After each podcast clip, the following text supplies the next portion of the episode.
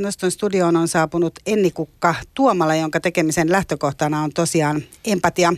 Taiteen avulla hän on pohtinut sitä, miten empatia voisi olla taiteen ja suunnittelun lopputulos, eikä ainoastaan työkalu itse siinä luomisprosessissa, niin kuin empatia yleisemmin käytetään. Ja myös sitä, miten empatia voisi tuoda ihmisten välillä myös sellaisissa konteksteissa, joihin sitä ei tavallisesti ensimmäiseksi liitetä, kuten politiikassa ja bisneksessä. Eni Kukka on työskennellyt Lontoossa, Tokiossa, New Yorkissa sekä myös Helsingissä, mihin hän tuo, missä hän tuo parhaillaan empatiaa myös muun muassa Suomen eduskuntaan.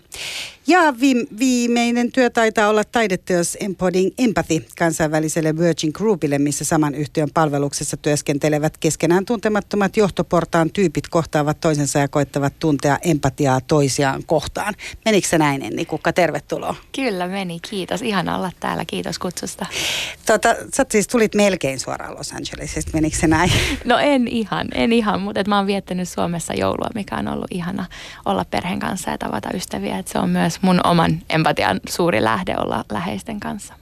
Mutta ennen kuin mennään tuohon empatia-aiheeseen niin kuin tarkemmin, niin ää, sä tosiaan oot aika kansainvälinen, eli Eli oot ollut nuoresta asti asunut jo ulkomailla. Lähdit alun perin vaihto-oppilaaksi tonne jonnekin kauas. Menikö se niin? Kyllä joo. Mä olin siis lähdin Australian Rotari vaihto-oppilaana 16-vuotiaana ja melkein sitten sille tielle jäin, että mä tulin takaisin ja kävin lukion loppuun ja sitten lähdin Englantiin opiskelemaan Oxfordin yliopistoon ja ikinä ei ollut tarkoituksena sinne jäädä. Mä ajattelin aina, että mä lähden seuraavaksi jonnekin muualle, mutta et sitten siellä moni työ innosti ja nyt melkein 12 vuotta myöhemmin mä asun edelleen Lontoossa.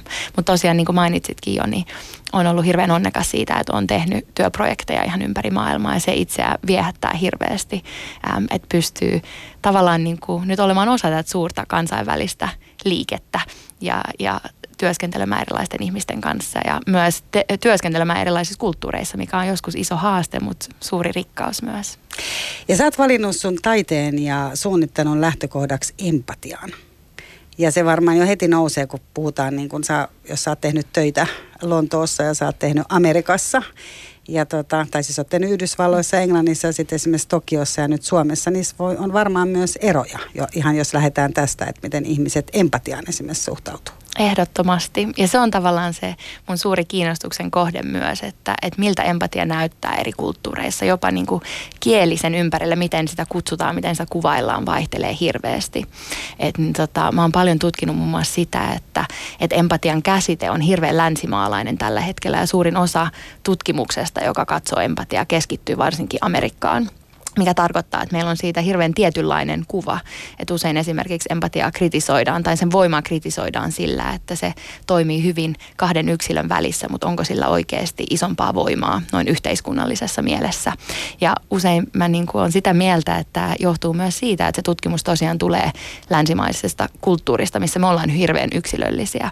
Että on jonkun verran tutkimusta esimerkiksi Aasiasta, mikä, mikä todistaa, että empatialla on tosiaan isompi yhteisöllinen voima ja se mua itseään kiinnostaa, että miten empatia voisi olla työkalu meillä suuremmassa kaavassa meidän yhteisön vahvistamiseen ja niin tota, meidän yhteiskunnan myös rakentamiseen nyt näin monimuotoisessa ja kansainvälisessä maailmassa. Mutta lähdetään ennen kuin Tuomalla siitä, että mitä se on se empatia. Ihan jos niin kuin suomalaiset esimerkiksi on sanottu, että suomalaiset on tosi vähän niin kuin empatiakykyinen kansa. Tuli siis ei ole pitkä aika, kun tuli tällainen. Se on hyvä lähtökohta. Eli tota, mutta siis mitä se on se empatia? Kahden ihmisen, sä sanoit, että kahden ihmisen välistä toiminta. Mitä se on? No mä määrittelen empatian niin, että se on toisen ihmisen näkökulman ymmärtämistä ja omaksumista – ja usein näin tieteellisessä mielessä niin empatia jaetaan niin kuin kahdenlaiseen empatiaan. Että on tällainen niin sanottu kognitiivinen empatia, joka tarkoittaa sitä, että mä pystyn ymmärtämään esimerkiksi sun näkökulman ja kokemuksen. Ja sitten on, puhutaan emp- emotionaalisesta empatiasta, mikä tarkoittaa sitä, että mä pystyn tuntemaan sun näkökulman tai kokemuksen. Et siinä on tavallaan kaksi tällaista eri puolta ja mun työ tavallaan liikkuu näiden molempien niin kuin, välissä joskus. Joskus on enemmän emotionaalista empatiaa, joskus enemmän kognitiivista empatiaa, mutta se on mun mielestä ollut hirveän hyvä käsite myös tietää ja ymmärtää, että se ei välttämättä aina tarkoita, että mennään sata prossaan niin toisen kokemukseen tai ollaan toisen housuissa niin sanotusti, että et voi myös niin kuin enemmän tällaisella ymmärryksen tasolla tuntea empatiaa. Niin se tuntuu heti jo näin ajatuksena huomattavasti niin kuin vaativammalta ja raskaammalta ehkä se, että mennään, otetaan se tunne sinne niin kuin mukaan jollain Joo. tavalla. Mutta jos nyt ajatellaan tässä, sä oot reilu kolmekymppinen äh, kansainvälinen nainen, taiteilija ja suunnittelija, tämmöisiä isoja projekteja. Miten sä esimerkiksi, äh, sä itsekin sanoit, kun me puhuttiin tästä asiasta, että esimerkiksi kun sä kohtaat vaikka siellä Lontoossa asuu paljon asunnottomia ja, ja tota, kadulla, siellä on siis paljon kadulla ei asu asunnottomia, vaan kadulla on paljon asunnottomia muutenkin. Tilanne on erittäin huono. Sä sanoit, että, että se jossain vaiheessa esimerkiksi itse huomasit, että sun piti ruveta niin tutkailemaan esimerkiksi tätä asiaa empatian kannalta. Eli, eli oliko tässä nyt kysymys tämä ymmärrys ja tunne ja näin? Ehdottomasti hirveän tärkeä teema itse asiassa. Jotenkin mulla tämä empatia on aina ollut hirveän tärkeä osa omaa tunneelämää ja, ja sieltä se tavallaan lähti myös hyvin niin kuin oma, omasta kokemuksesta noiden mun töiden niin tota, keskiöön. Mua kiinnosti hirveästi se, että mä olin asunut Lontoossa monta vuotta ja itse olen, olen aika tunteellinen ihminen ja on hyvin empaattinen, joskus jopa liian empaattinen. Ja mä aloin huomata itsessä sitä, että, että esimerkiksi mulla oli, mun asuinalueella oli, siellä oli muutama tällainen koditon ihminen, jota mä, mä esimerkiksi tapasin niin kuin monta kertaa viikossa.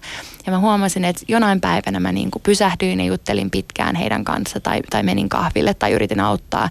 Ja sitten jonain toisena päivänä mun oli tosi vaikeaa niin kuin kanssa käydä. Ja mä alkoi kiinnostaa se, että miten se voi niin kuin vaihdella näin paljon ihan siis päivästä ja hetkestä toiseen. Ja mä aloin sitten tutkia sit lisää ja ja sain tietää ja ymmärtää, että empatia tosiaan on sellainen, sellainen käsite, joka siis meidän elämän aikana vaihtelee ja muuttuu hirveästi ihan jo hetkestä toiseen. Ja se on myös hirveän, niin tota, äm, liittyy hirveästi siihen kontekstiin, missä ollaan ja kenen kanssa ja näin. Ja sitten mä jotenkin riemastuin myös siitä, että mä luin, että empatia voi myös oppia ja opetella. Ja se alkoi kiinnostaa hirveästi, että jos mulla oli tällainen kokemus ja vaikeus, niin varmasti oli myös muilla. Ähm, ja mua alkoi kiinnostaa, että miten sitten taiteen ja suunnittelun kautta voitaisiin auttaa ihmisiä löytämään tai oppimaan tai luomaan empatiaa, varsinkin tilanteissa – missä me ehkä kanssa käydään ihmisten kanssa, jotka on hirveän erilaisia kuin me, mikä on todellakin tämän päivän niin tota todellisuus. Niin kuin sä mainitsit, mä oon hirveän onnekas siitä, että mä oon, on ollut asunut ja työskennellyt ympäri maailmaa, että, että se on ihan se realiteetti. Niin mua kiinnosti se, että miten me voitaisiin empatian kautta mahdollistaa näitä tilanteita ja myös luoda erilaisia kohtaamisia ihmisten välille. Koska empatiassa on myös se haaste, että, että me biologisesti tunnetaan siis empatiaa enemmän ihmisiä kohtaan, jotka näyttää siltä kuin me, jotka on samanlaisia kuin me. Ja sen haastaminen kiinnostaa myös mua, että miten tämän päivän maailmassa, missä tosiaan kaikki meidän ympärillä olevat ihmiset ei ole samanlaisia kuin me, mikä on siis suuri rikkaus, niin miten me voitaisiin myös mahdollistaa empatia erilaisten ihmisten välillä. Niin tästä on puhuttu itse asiassa, että esimerkiksi uutisissa, että miten suomalaiset silloin aikoinaan, kun oli vaikka tsunami, että miten ihmiset niin voimakkaasti niin pystyivät reagoimaan siihen ja tuntemaan niin kuin empatiaa siellä olevia suomalaisia kohtaan ja ehkä jopa sitä kautta myös niitä paikallisia kohtaan, mutta että sitten miten tosi moni niin kuin muu tiedätkö, niin kuin katastrofi tapahtui ja me ei reagoida niin kuin millään tavalla, että siihen nimenomaan liittyy tämä tuttuusaspekti. Mutta mä palaan sen verran vielä, kun puhutaan, ennen kuin puhutaan tästä sun niin kuin taiteesta ja suunnittelusta, niin mä palaan vielä siihen, että kun sä tapaat niitä kodittomia, mm. joita tapaat siellä jatkuvasti, niin oliko se sun, kun sä sanoit, että sä halusit tai sua niin kuin kiinnosti se, että sä huomasit, että ihmiset voi opetella tuntea empatiaa, mutta sullahan se oli myös sitä, että vähän opetella myös siitä pois. Eli tavallaan koit se sitten niin, että se sun raskaus näitä ihmisiä, niin kuin, että se oli liian raskasta jotenkin niin kuin osoittaa sitä empatiaa tiettynä päivinä. Ja mitä sus heräs? Oliko se jotenkin, niin kuin, että se rupesi suututtaa, että mitä te tuossa mitä tekin tuossa nyt makailette? Mä tuun täällä väsyneenä. Ei ehkä suuttumus niin paljon, mutta tavallaan ehkä tietty sellainen, niin se on hirveän hyvä kysymys tavallaan mä oon hirveän etuoikeutetussa asemassa, että mä voin edes miettiä tällaisia asioita. Sehän on hirveän tärkeä lähtökohta ja muistaa myös niin tota, se oma asema, missä on, että et voi miettiä näitä asioita. Mutta ehkä myös se jotenkin, mä tunnistin itsessä sen, että just niin kuin sä mainitsit, että jos itsellä oli ollut vaikea tai väsynyt päivä ja näin, että tavallaan sit enempää energiaa tai aikaa tai niin tota, tunnetta ei enää sitten riittänyt muille. Ja se toimii siis ihan, olisi sitten kadulla tuntemattomien ihmisten kanssa, mutta joskus myös omien läheisten kanssa, että sen huomaa, että, että joskus on vaikeampi tulla siihen lähelle Ja mä aloin itse asiassa sen takia pitää itselle tällaista niin sanottua empatiapäiväkirjaa. Että se oli mulle tällainen ensimmäinen lähtökohta siihen, että mä halusin niin kuin tarkkailla ensin itseäni ja sitä, että, että milloin mä ehkä tunsin empatiaa tai milloin mä en tuntenut empatiaa. Mä aloin kirjoittaa ylös niin tota, tällaisia hetkiä ja, ja pieniä yksityiskohtia ja yrittää ymmärtää sitä kautta, että oliko siellä jotain niin tota, yhteyksiä just siihen, että mitä mun muussa elämässä tapahtui tai miten väsynyt mä olin. Tai, no oli tai, siellä? Kyllä siellä ehdottomasti oli, mutta sitten siitä hirveän nopeasti muodostui myös sellainen vähän niin kuin book of shame. Että et tietenkin usein myös itse muistaa paremmin ne hetket, kun ei ehkä tuntenut empatiaa sellainen tietty syyllisyys siitä, että miksi mä en nyt pystynyt olemaan tämän ihmisen kanssa niin kuin mä toivoisin, niin mä huomasin myös sen, että, että siellä oli paljon enemmän tällaisia niin kuin ehkä niin kuin syyllisyyden hetkiä, mikä ei kyllä kuitenkaan mun mielestä niin kuin reflektoi todellisuutta. Et siinä on myös kysymys ehkä siitä, että mikä meillä sitten jää mieleen ja, ja miten ehkä sellaiset tietynlaiset negatiiviset tunteet sitten voi olla, että joskus jää päällimmäiseksi, mikä on myös tietyllä tavalla ehkä aika pelottavaa. Niin.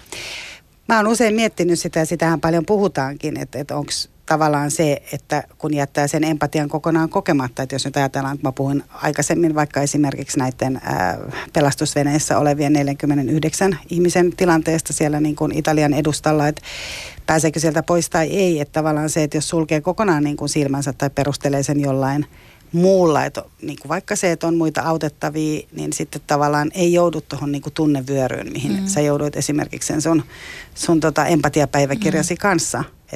Onko sulla semmoinen kokemus, että ihmisillä on sellainen tarve niin kuin sulkea se kokonaan pois, jotta voisi jättää tämän kaiken ikävän ja nimenomaan tämän syyllisyyden, jota on kauhean raskas, minkä kanssa on raskas elää.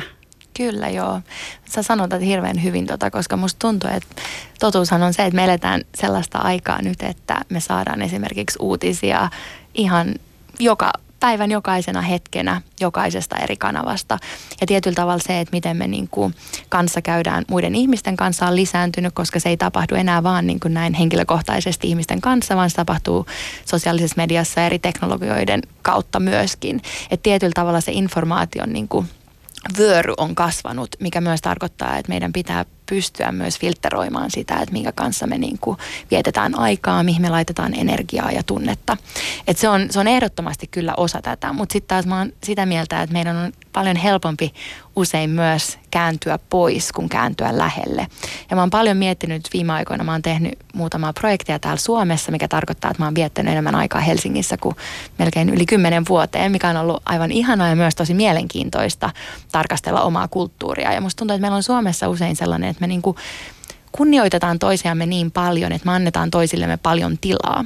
Ja se lähtee mun mielestä hirveän hyvästä paikasta, mutta se usein tarkoittaa sitä, että me ei mennä lähelle, kun voisi mennä lähelle. Että me ehkä mennään enemmän pois tai käännytään pois, koska halutaan antaa toiselle tilaa tai ei haluta häpäistä tai nolata.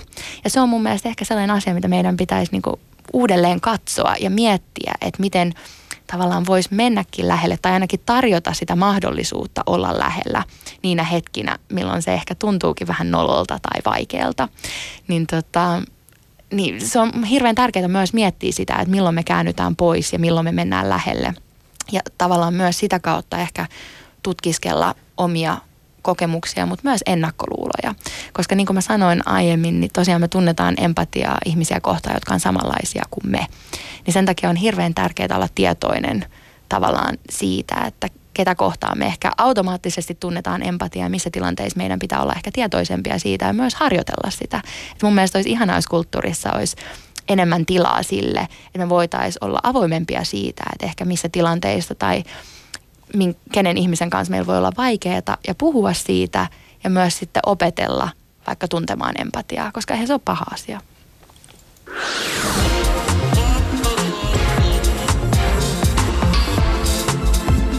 Yle Puhe. Noston vieras joka on tänään maanantaina 7. päivä tammikuuta Enni Kukka Tuomala, joka käyttää empatia taiteen ja suunnittelun ää, lähtökohtana tai siinä prosessissa mukana. Eli sä menit jo Enni Kukka tähän aiheeseen, että, että meillä on tämä väli. Meillä on tämä niin tila, mitä me ruvetaan, kuulostaa siltä, että missä me ruvetaan ehkä tulkitsemaan jo, että mitä toi toinen haluukin ehkä tota omaa tilaa ja mä en nyt mene sinne ja näin edespäin. Tuossa sun Virgin Groupille tekemässä taideteoksessa, mistä on itse asiassa pieni pätkä nähtävissä YouTubessa. Tai With news se, from Finland, I'm Mark Odom in Helsinki. Se ainakin löytyy sieltä. Niin, tota, ää, niin siinä esimerkiksi oli niinku kiinnitin heti huomiota siihen, että siellä oli joku näistä korkeista. Tässähän oli niin kuin naispom, tai siis oli erilaisia johtajia, jotka ei tuntenut aikaisemmin toisensa. Joku oli suorastaan niin kuin kauhistuneen näköisenä siellä, kun piti tehdä harjoituksia. Kerro, tota, kerro Enni Kukka, mitä tässä tapahtui. Eli nämä niin kuin isot, isot pomot siellä, joilla periaatteessa pitäisi olla jonkunlainen ää, kyky ehkä kokea empatia toisiaan kohtaan ottaen huomioon, että he on kaikki hyvin ansaitsevia uraputkessa olevia menestyjiä. Joo, se oli hirveän mielenkiintoinen lähtökohta äm, laittaa empatia bisneksen keskiöön, varsinkin tuollaisessa tuollaisissa puitteissa. Että siellä oli tosiaan siis 50 Virginin johtajaa, jotka lensivät ympäri maailmaa viettämään kaksi päivää yhdessä. Ja niin tota, mä olin sitten osana joukkoa, meitä oli viisi taiteilijaa, jotka oli kutsuttu sinne tekemään teos, joka haastaisi näitä johtajia eri teemoilla, empatiaan, inhimillisyyteen, tasa-arvoon liittyen. Ja mua kiinnosti hirveästi ideana se, että miten näitä johtajia voitaisiin auttaa ehkä empatisoimaan ja katsomaan empatiaa uudella, uudella lailla, mutta myös ehkä haastaa heitä siinä heidän omassa arkipäivässään, koska he on kuitenkin hirveän etuoikeutetussa asemassa, että he tapaavat, työskentelevät monien ihmisten kanssa ja ovat, ovat siinä mielessä johtavassa asemassa. Niin tämä teos perustui siihen, että mä halusin kyseenalaistaa heidän välimatkan ihmisiin heidän ympärillä. Että oli ne sitten heidän alaisiaan tai työkumppaneitaan tai jopa toisiinsa. Koska niin kuin sä mainitsit jo, meillä on aina ihmisten välillä tietty välimatka ja usein me nähdään se sellaisena fyysisenä välimatkana. Nyt vaikka meillä tässä, kun me istutaan yhdessä, niin me ei olla siis ihan kosketus, kosketus lähellä. Ja niin tota, me nähdään se fyysinen välimatka ehkä hirveän helposti, mutta me ei ajatella sitä, että se välimatka voi olla myös emotionaalinen välimatka. Se voi olla kulttuurillinen, se voi olla sosiaalinen, se voi olla ideologinen välimatka tai jopa ekonominen välimatka. Ja varsinkin jos mietitään sitä tässä kontekstissa, että oli ison puolen johtajia, niin se välimatka on usein aika määrittelemätön ja he ei välttämättä ole siitä tietoisia. Niin tämä teos perustui siihen, että he hirveän pienissä ryhmissä, heitä oli aina kolme tai neljä yhdessä ja he eivät tosiaan kaikki tunteneet toisiaan, niin he tulivat yhteen ja niin tota, mulla oli neljä tällaista veistosta, joiden avulla he tekivät hyvin fyysisiä empatiaharjoituksia. Eli mä halusin hirveästi rikkoa tämän välimatkan heidän välillä – ja myös haastaa sitä fyysisyyttä. Että varsinkin bisneksessä on niin tarkka tällainen kieli siitä, että miten kohteliaasti käyttäydytään ja miten kätellään ja miten niin kuin ollaan fyysisesti yhdessä. Niin mä halusin haastaa sitä. Eli nämä neljä veistosta kutsuivat heitä tapaamaan toisensa ja viettämään aikaa näiden veistosten välissä. Eli esimerkiksi yksi veistos oli niin tota, halaus ja heidän oli tarkoitus sitten muutama minuutti halata toisiaan sil, niin, että tämä veistos oli heidän välissään. Luojan kiitos, kuulostaa siis todella, todella intensiivisesti, tässä me tuntematonta sinne halailemaan. Joo.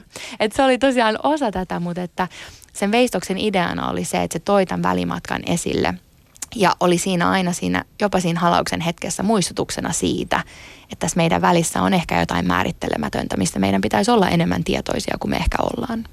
No avautuuko ihmiset sit siitä, että minkälaisia, ne, minkälaisia niin kuin välimatkoja he koki, että heillä on. Ihminenhän voi helposti myös haluta välimatkaa esimerkiksi toisen sosioekonomisen luokan edustajan tai muuta vastaavaa, tai että haluaa pitää välin, että mä en, mä en kuulu nyt näihin.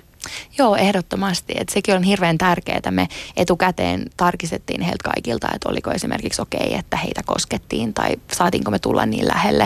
Et musta on hirveän tärkeää myös se, että kunnioitetaan ihmisten omaa fyysisyyttä ja, ja sitä välimatkaa, minkä he ehkä haluaa pitää. Et tarkoitus ei tietenkään ole niinku pakottaa ihmisiä, mutta et on hirveän tärkeää myös haastaa sitä. Et tosiaan he reagoivat hirveän mielenkiintoisilla tavoilla, että, että jotkut liikuttu, jotkut otti sen ihan niin kuin sydämeen ja näki, että, että se vaikutti. Osasta ehkä nähnyt yhtä paljon suoranaisesti, mutta se on mun mielestä kaikki jotenkin yhtä sallittua, että mä hirveästi haluan myös luoda sellaisen ilmapiirin, missä jokainen reaktio on, on yhtä yhdenarvoinen että tarkoituksena on ehkä itää sellainen pieni siemen sinne ja sitten toivoo, että ehkä se joskus tulee esille. Että tor- todellakaan ei odoteta, että kaikki alkaa itkettämään tai mitään sellaista. Ja sehän on vaikeaa jossain on, niin kuin isossa porukassa muutenkin tuntemattomien kesken. On, eikä se ole luonnollista. Että sekään ei tunnu välttämättä aina sitten hyvältä. Mutta me tosiaan siinä sen teoksen alussa ja lopussa pidettiin sellainen pieni yhteinen hetki. Ja sitten varsinkin sitten siinä lopussa niin hirveän monet sitten avautui ja, ja reflektoi. Ja se oli muun muassa varsinkin yksi naishenkilö, joka hirveän kauniisti koko sen kokemuksen ajan niin kuin sanotti ääneen sitä, mitä hän tunsi ja mitä hän ajatteli. Ja sekin oli sellainen, mitä mä en siis ollut pyytänyt häntä tekemään, että hän hirveän luonnostaan reagoi siihen niin ja tosi avoimesti jakoi muiden kanssa, että mikä tunne hänellä oli. Että se oli tosi kaunista, mä olin hirveän otettu siitä. Hänhän on voinut työstää jo jotain itsessään Voi ennen olla. tätä. Tota, Enni Kukka Tuomala, sä oot myös tuonut tätä, tämä oli siis nyt tämä Virgin Groupille tehty iso iso tota, teos, mihin siis tosiaan sut valittiin mukaan, eikö se ollut näin, että et sut pyydettiin, mikä oli aikamoinen kunnianosoitus varmastikin. Joo, se oli ihanaa. Eli Virgin, niin tota, he antoi työtehtäväkseen äh, Liftille, London International Festival of Theatreille, järjestää tällainen intiimi taideteos ja mut kutsuttiin sit sitä kautta osallistumaan. Et mä oon itse asiassa työskennellyt Liftin kanssa vuodesta 2011 lähtien. Mä oon itse asiassa tällä hetkellä myös heidän hallituksessaan, että meillä on hyvin, hyvin lähden, läheinen suhde ja he on mahtavia tyyppejä, niin mä olin hirveän kiitollinen ja myös otettu siitä, että et, et he halusivat ottaa mut mukaan tähän porukkaan. Ja nyt sä kerroitkin tuossa jo haastattelun aikana, että nyt sä oot viettänyt paljon enemmän aikaa myös Helsingissä ja yksi näistä projekteista on siis Suomen eduskunta. Kyllä. Mulla on ollut ihan tosi mielenkiintoinen vuosi, eli viime tammikuusta lähtien Mä oon, mä oon käynyt eduskunnassa ja työskennellyt siellä pienen joukon kansanedustajien kanssa ideana tuoda empatiaa politiikkaan. Eli se lähti tavallaan tällaisesta kysymyksestä, että miten, miten jos politiikan kulttuuri perustuisikin empatiaan, että voitaisiko me uudelleen suunnitella sitä, miten me ollaan, miten me kommunikoidaan, miten me työskennellään yhdessä. Ja myös miettiä niitä puitteita, niitä tiloja, niitä rooleja, niitä sääntöjä, mitkä on jossain paikassa niin kuin eduskunta tai ylipäänsä politiikan kulttuurissa hirveän tiukasti määritelty ja usein myös hirveän historiallisia. Se on ollut hirveän mielenkiintoista ja se tosiaan lähti käyntiin viime vuoden alussa. Mä aloin tekemään yhteistyötä kansanedustaja Jani Toivolan kanssa yhden toisen projektin tiimoilta ja siitä heräsi sitten tosi mielenkiintoisia keskusteluja, missä me tajuttiin, että meitä molempia hirveästi kiinnosti tällainen olemisen kulttuuri ja varsinkin olemisen kulttuuri ja ehkä empatia ja empatian puute – ää, politiikassa. Ja siitä tämä lähti käyntiin, että mä oon tosiaan nyt vuoden aikana työskennellyt siellä hänen kanssaan ja siinä on mukana ollut viisi muuta kansanedustajaa. Ne on kaikki eri puolueista, mikä on hirveän tärkeää, että meillä on ollut edustajia ihan politiikan kaikilta ideologi- ideologisilta puolilta. Ja mä ensin aloitin tekemään siellä tutkimusta ymmärtääkseni realiteetteja heidän työssään ja ylipäänsä sitä kulttuuria eduskunnassa, miten he työskentelevät yhdessä, mitkä on ne haasteet. Ja sitten sen pohjalta yhdessä me ollaan nyt suunniteltu tällainen sarja empatiatyökaluja. Eli tällä hetkellä on kolme empatiatyökalua, jotka on tosiaan tarkoitettu avaamaan tätä kulttuuria politiikassa ja tuomaan sinne vähän empatiaa. Eli esimerkiksi mikä se työkalu voisi olla? No siellä on muun muassa sellainen työkalu, joka haastaa sitä, että miten kommunikoidaan yhdessä – et yksi asia, minkä mä huomasin hirveän nopeasti on, että, että meidän kulttuuri ylipäänsä ja varsinkin politiikassa on hirveän verbaalista. Että kaikki on joko sanotettu isoissa papereissa tai sitten just tulee puheen ja, ja tällaisen niin kuin väittelyn kautta. Ja sitten usein näissä tilanteissa tapahtuu niin, että, että me meillä on niin tärkeä se oma pointti, mitä me halutaan sanoa, ja me ollaan hirveän paljon kiinni siinä, mitä me halutaan tuoda esille, niin me ei ehkä muisteta aina tai osata kuunnella muita. Että se aika harvoin syntyy sellaista oikeaa keskustelua, että me otetaan sun kuulema ja kuunnellaan sitä ja annetaan sen vaikuttaa ja sitten vastataan siihen. Niin, tota, niin me luotiin sitten sellainen työkalu, joka tuo tähän uuden tällaisen nonverbaalisen tavan kommunikoida ja erilaisten värien kautta jossain keskustelussa äm, esimerkiksi edustajat voivat sitten vastata puheeseen joutumatta sitten odottamaan esimerkiksi puheenvuoroa vähän. He voivat enemmän tässä avoimesti ja lennosti vastata siihen, mitä joku toinen sanoo, mikä myös luo tällaista uudenlaista avoimuutta siihen tilanteeseen ja keskusteluun, mutta myös itse asiassa nopeuttaa ja parantaa sitä kommunikointia, koska myös puhuja voi nähdä heti, miten huone reagoi. Ja sillä tavalla myös muuttaa puhumistaan ja keskustelu voi siirtyä eteenpäin. Tämä on todellakin niin tota, vielä kokeiluvaiheessa, mutta on ollut hirveän mielenkiintoista nähdä näitä ja miettiä näitä tässä kontekstissa. Onko sinne tullut jotain uusia ilmoittautujia? Eli no, nyt haluaisin tulla kokeilemaan. No toivottavasti. Nyt, nyt katsotaan tosiaan, että, että mä olin nyt marraskuussa siellä kertomassa näistä töistä ja meillä syntyi hirveän mielenkiintoinen keskustelu. Siellä oli ei pelkästään kansanedustajia, vaan eduskunnasta ihan muutakin henkilökuntaa ja mä olin hirveän jotenkin otettu siitä, miten paljon ihmiset avautu ja miten positiivisesti ne otti tämän keskustelun vastaan. Et toivotaan nyt, että se jatkuu tänä vuonna. Et nyt on vaalit tulossa, että katsotaan sitten, että mitä sen jälkeen. Mutta että loppujen lopuksi nämä on hyvin universaaleja teemoja, että tosiaan niin kuin mä mainitsin, se lähti siitä olemisen kulttuurin haastamisesta, mikä loppujen lopuksi siis ei pelkästään ole totta eduskunnassa, vaan myös meidän kulttuurissa laajemmin. Et, et se kiinnostaa hirveästi sen, sen uudelleen suunnitteleminen, uudelleen määritteleminen.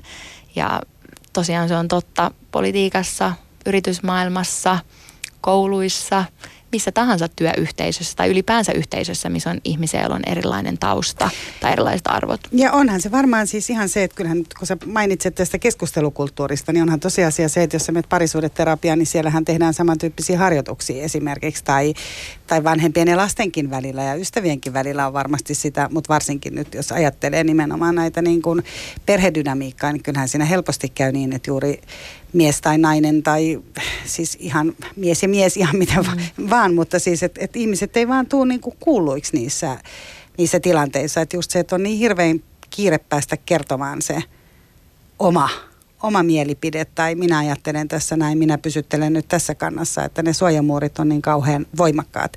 Ja sehän ei ole semmoinen hetki, missä on hirveän helppo kuitenkaan kokea empatia toista kohtaa, vaikka ymmärtäisi, että se johtuu siitä, että kun hän oli kolmevuotias, niin tapahtui näin ja näin. Eli, eli tai sitten jostain vastaavasta. Ehdottomasti. Ja just niin kuin sä sanoit hyvin sen, että empatia usein, varsinkin tällaisissa kovemmissa konteksteissa, niin kuin politiikka yleensä on, tai miten se nähdään, niin koetaan ehkä heikkoutena. Tai usein sitä voidaan myös käyttää aseena. Tai ainakin siitä on sellainen pelko, että jos mä nyt annan ton toisen sanomisen vaikuttaa itseen, jos mä nyt kuuntelen ja ehkä myös muuta mielipidettäni sen, sen takia, niin hän saa ehkä siitä jonkunlaisen aseen mua vastaan.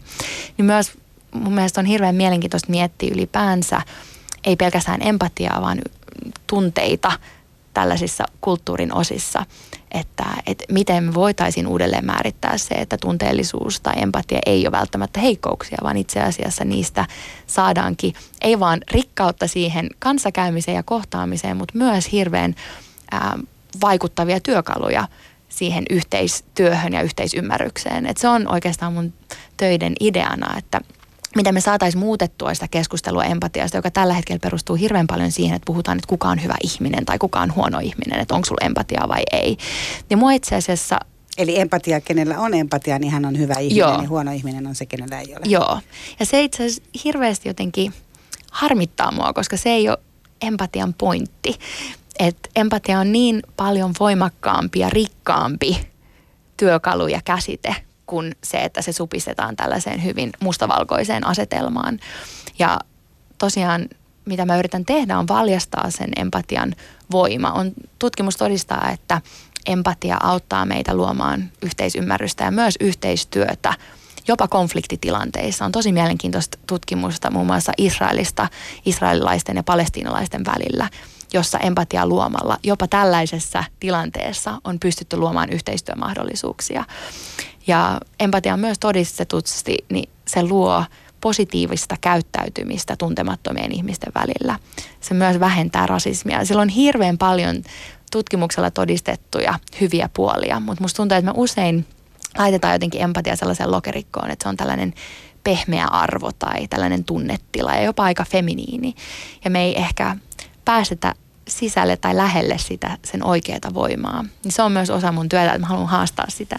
Niin sun kotimaassaan käytiin esimerkiksi, mä oon nostossakin sitä puhunut, ollaan käyty keskustelua esimerkiksi nimenomaan yritysmaailmasta siinä, että nämä feminiiniset, feminiinisinä pidetyt ominaisuudet olisivat enemmän läsnä myös siellä, että ei tarvikaan aina käyttää tämmöisiä niin kuin alfa-uroksille tavallisesti annettuja ominaisuuksina on aina nämä termit ja niin ra- rajoitetut termit kuulostaa aina tosi rasittavilta, mutta, mutta joka tapauksessa, että esimerkiksi tämmöiset niin pehmeämmät arvot. Mutta kerro vielä Enni Kukka Tuomaalla se, että mitä, miten niin kuin ihminen sit sais, miten pystyisi kokemaan enemmän sitä empatiaa? Eli tavallaan sä sanoit, että tämä on hyvin tämmöinen niin kuin länsimaalainen ajatus myös se, että se on aina niin kuin kahden ihmisen välillä ja se ei tähtää mihinkään toimintaan, eli sitä ei välttämättä aina senkään takia tarvita. Hmm.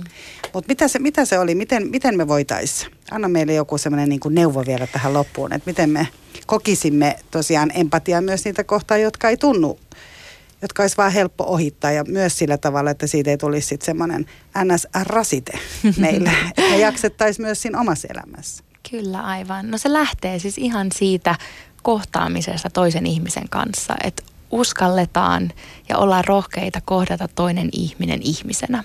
Että ei lähdetä ehkä siitä, että miten me ollaan erilaisia tai minkä takia me ei ehkä tulla toimeen tai mistä me ei ehkä voidakaan jutella, vaan lähdetään ihan siitä, että loppujen lopuksi meillä on kuitenkin enemmän yhteistä kuin miten me ollaan erilaisia. Et musta on hirveän tärkeää, että empatiaa miettiessä ja opetellessa, niin hirveän tietoisesti – juteltaisiin ihmisten kanssa, jotka on erilaisia. Ja mä tarkoitan juttelemisella sellaista, että oikeasti kuunneltaisiin, mitä toinen sanoo, kysyttäisiin rohkeasti kysymyksiä, koska me usein pidetään asioita sisällä ja sitten meidän ajatukset ei muutu, jos me ei uskalleta sanoa niitä tai kysyä joltain toiselta. Ja mä suosittelisin hirveästi sellaista, että yritettäisiin lähentyä jotain ihmistä, joka on ehkä erilainen kuin me niiden arvomaailman puolesta tai kokemuksien puolesta – ja tutustuttaisiin ihan kunnolla äm, ja kuunneltaisiin heitä, mutta myös samalla tavalla se, se lähtee tällaisesta henkilökohtaisesta kohtaamisesta, mutta myös esimerkiksi lukeminen auttaa, tarinoiden kuunteleminen, se, että avataan itsemme erilaisille tarinoille, erilaisille ihmisille. Sitten pitää ylittää vielä se torjunnan pelko, koska sehän voi olla, se voi olla myös mahdollinen, kun lähtee lähentymään toista ihmistä. Ja Kyllä. sehän on kuitenkin se niin kuin perustavaa laatu oleva pelko varmasti myös. On, ja se on aina riski. Ja se vaatii kyllä tiettyä itsevarmuutta ja rohkeutta myös. En ensin pitää lähteä kasvattaa itsevarmuutta. se on seuraava keskustelu. Se on seuraava keskustelu. Hei, ihan hirveästi kiitoksia käynnistä Enikukka Tuomala ja nyt me seuraamme, että minkälaisia tuloksia tällä sun taiteella ja suunnittelulla saadaan. Ihanaa, kiitos paljon Mira.